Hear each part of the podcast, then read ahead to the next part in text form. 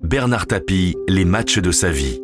Un podcast BFM TV, écrit et raconté par Pauline Revenat. Épisode 5. La chute. Voici l'homme qui va ouvrir une enquête lourde de conséquences pour Bernard Tapie. Tout commence en 1993.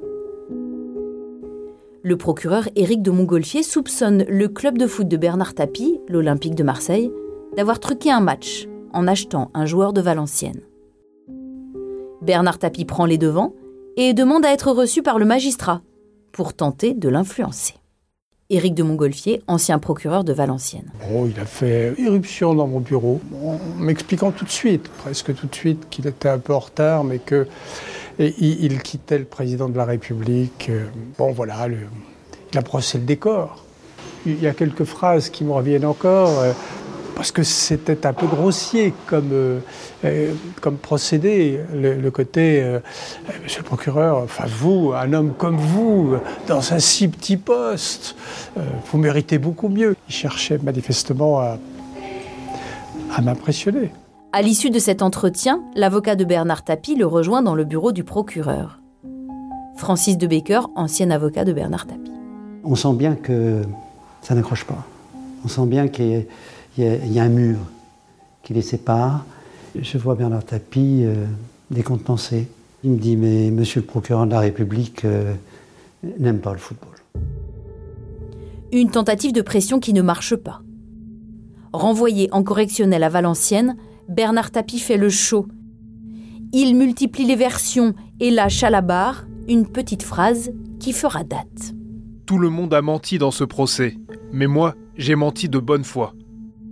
Pour complicité de corruption et subornation de témoins, Bernard Tapie sera condamné en appel à 8 mois ferme et 3 ans d'inéligibilité. Éric de Montgolfier, procureur de Valenciennes. C'est de tromper les gens que je peux lui reprocher. La corruption, c'est une vraie tromperie. C'est pas seulement humiliant pour celui qu'on achète et qui se laisse acheter, ou même qu'il refuse. C'est c'est inacceptable pour celui qui s'y livre. Incarcéré à la prison de la Santé en février 1997, puis transféré à Luynes, à 25 km de Marseille, l'ancien patron de l'OM s'intègre vite. Quand il est extrait de cellule pour aller voir Jacques Séguéla au parloir, il est acclamé dans les coursives. Jacques Séguéla.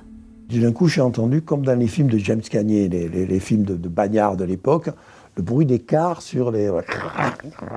Et on entendait Allez l'OM, allez l'OM, allez, allez tapis, allez. Et puis la porte de, euh, s'ouvre, porte de fer s'ouvre, et tapis est là, majestueux, en, euh, jogging. Euh, il y avait des petits confessionnaux, hein, parce qu'on n'avait pas le droit de s'asseoir, on était debout. Et, puis, on rentre dans le confessionnal, on tombe dans les bras l'un de l'autre, on a pleuré pendant 20 minutes. Bernard Kouchner, je sais que Bernard, on a bavé, hein, vraiment. Il était très mal, il était très déprimé, et il était touché physiquement et, et très affaibli dans ses défenses. Dans ces années-là, Bernard Tapie est en faillite personnelle. Il sera condamné dans deux autres dossiers pour abus de biens sociaux, fraude fiscale, faux et usage de faux. Et ce jour-là, quand il sort après 165 jours de prison pour l'affaire OMVA, il n'a qu'une idée en tête. Éric Routier, journaliste. Il me dit euh, Est-ce que tu as lu euh, Le Comte de Monte Cristo? Alors je lui ai dit Oui, mais quand j'avais 14 ans, je me souviens plus très bien. Il me dit Je vais te dire un truc Edmond Dantès, c'est moi. Je vais revenir, je vais les écraser tous. Dans un prochain épisode, L'obsession de sa vie. Retrouvez tous les épisodes de la série Bernard Tapie, Les matchs de sa vie, sur bfmtv.com et sur toutes les plateformes de streaming.